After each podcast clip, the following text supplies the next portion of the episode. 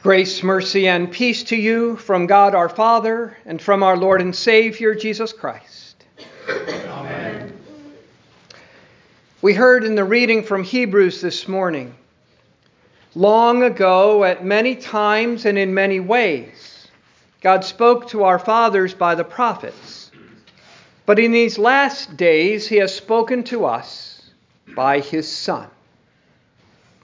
Or John put it this way In the beginning was the Word, and the Word was with God, and the Word was God, and the Word became flesh.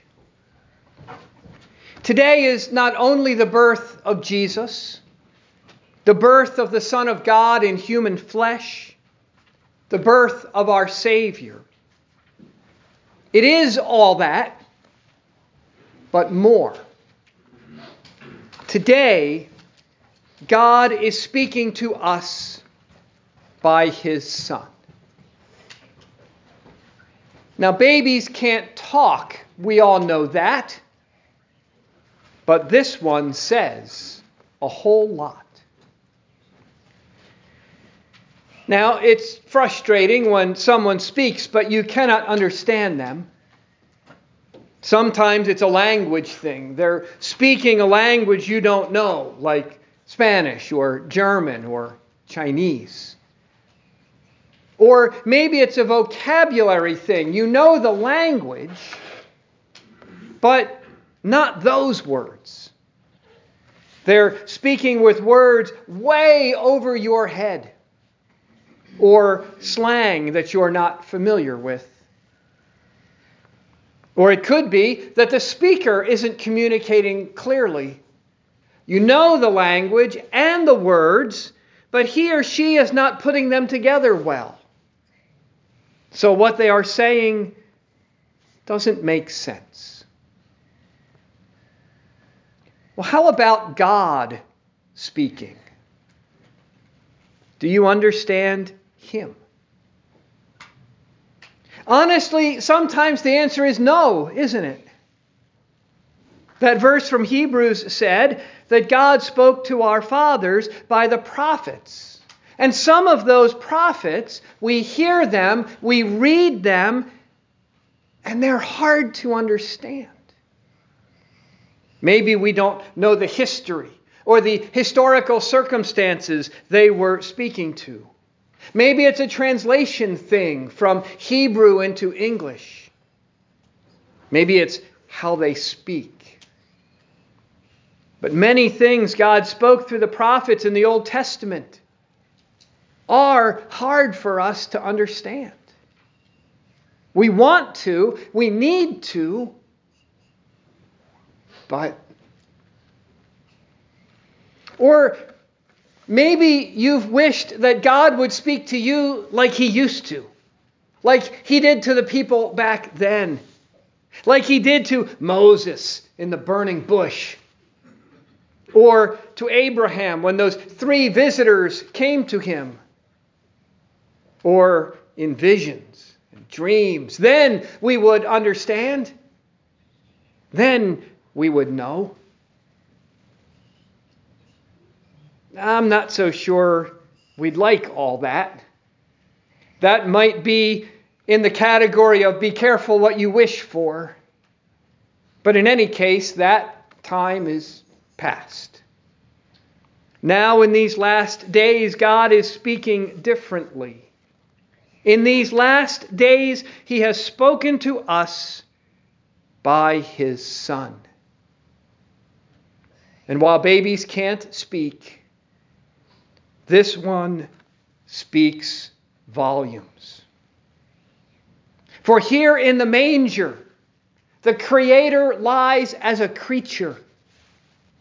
And not just any creature, but one of us. And not just one of us, but a tiny, helpless baby. Here in the manger, the Lord God, the commander of the army of angels, the one whom the angels worship, becomes a little lower than the angels. Here in the manger, the one who cares for all creation, keeps the planets and stars in their place, knows the number of hairs on your head and every sparrow that falls to the ground. Here receives the care of a human father and mother. Here in the manger, the Son of God is also now the Son of Mary, like us in every way, except without sin. No other God would do this. There is no myth, no legend, nothing in the tales and stories of any other God like this. Those gods all sit aloof. Those gods demand that you serve them. Those gods don't get themselves dirty. Those gods only care about themselves and what they can get from you. Not this God, not the true God, who cares only about you and what he can do for you and what he can give to you who comes down from heaven and gets dirty, dirty with our sin, who has come not to demand from you, but to serve you, and who doesn't sit aloof, but as we just sang, joins us and our children in our weakness. So, what is this child speaking with all this? How greatly God does love you. How much? This much.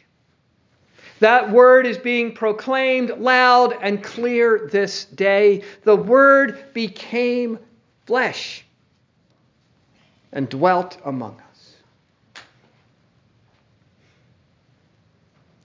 Even so, it's still hard to understand, isn't it? That God would love us so, us sinners, us rebels, we who do what He's told us not to do and don't do what He's told us to do. We who have ruined His good and perfect creation, we who are selfish, who fail and fall, we who forget to pray or think we don't have the time, and who don't even think about God much of the day. That God would do this for us. Send his Son for us. Come to serve us and save us. Why? Because that's who he is a God who loves, a God who is love. And the manger is revealing that to us. How he wants to be known, how he wants to be seen. The God who gives himself to us in the wrapping paper of swaddling clothes, not under a tree, but in a manger and not just one gift among many or a gift that will soon be obsolete, but the one we need the most. Now, I have to tell you, full disclosure here, this child isn't here only to give to you.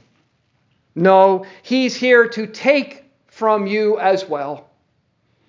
He's not going to let you keep everything you have. He's going to take from you too. He's going to take all of your sin. He's going to take your death.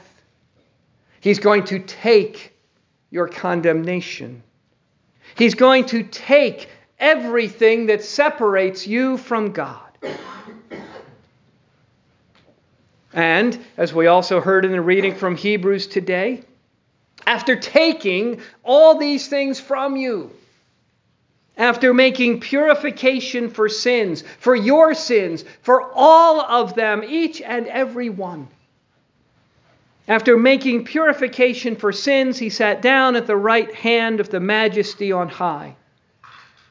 Meaning, after dying for your sins as the sacrificial lamb, as the Lamb of God, he rose from the dead and ascended to the right hand of the Father, where he reigns and rules over all for you. But not just like he did before as God. For he is not like he was before.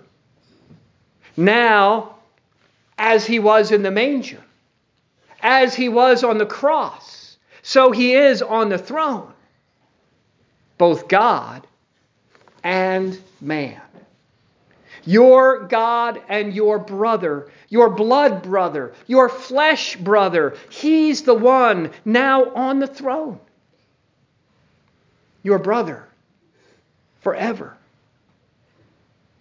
For the Word, the eternal Word, the Son of God, was made flesh, was made your brother, and not just for a time, but forever. That you be children of God, not just for a time, but forever. That, as John said, is the truth that shines in the darkness. It is the light of truth that shines in the darkness of sin. It is the light of love that shines in the darkness of hate. It is the light of life that shines in the darkness of death. It is the light of unity that shines in the darkness of division. And the darkness has not, could not, and cannot overcome it. This baby is greater than all the forces of evil. And he was born for you. That's what God is speaking to you today through his Son. The Son who will also in a moment say to you, Take and eat, this is my body. Take and drink, this is my blood. The same body and blood held by Mary in her arms. The same body and blood that lay in the manger. The same body and blood that hung on the cross. The same body and blood that then rose from the dead. That body and blood I give to you, this child says, to love you with my forgiveness and to raise you with my life that not sin, death, or hell ever separate you from me. That's what God is speaking to you today through his Son. Through this baby in the manger, a baby who cannot talk, yet is saying an awful lot. And so to this we sang in response the world may hold her wealth and gold, but thou, my heart, keep Christ as thy true treasure. To him hold fast until at last a crown be thine and honor in full measure. Until we see our Christmas gift, our brother, our Savior, face to face and receive that last gift, greater than all eternal life. In the name of the Father, and of the Son, and of the Holy Spirit.